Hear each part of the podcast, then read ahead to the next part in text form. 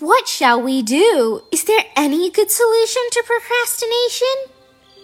There are many solutions to procrastination, such as decomposing goals and mutual surprising. But the most important method is to do it immediately. We can set some small, feasible goals to increase our confidence in the process of our implementation. I've tried them all, but I don't think they work.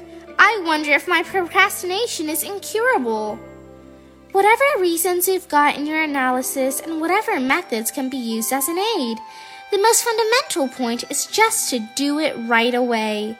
The idea of just wait until I find a way to overcome procrastination in itself is an excuse for procrastination. Only by doing can we improve the situation.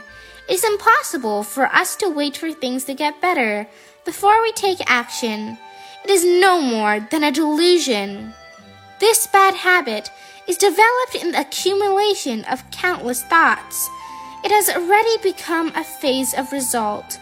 The only way to improve it is to have a correct cause.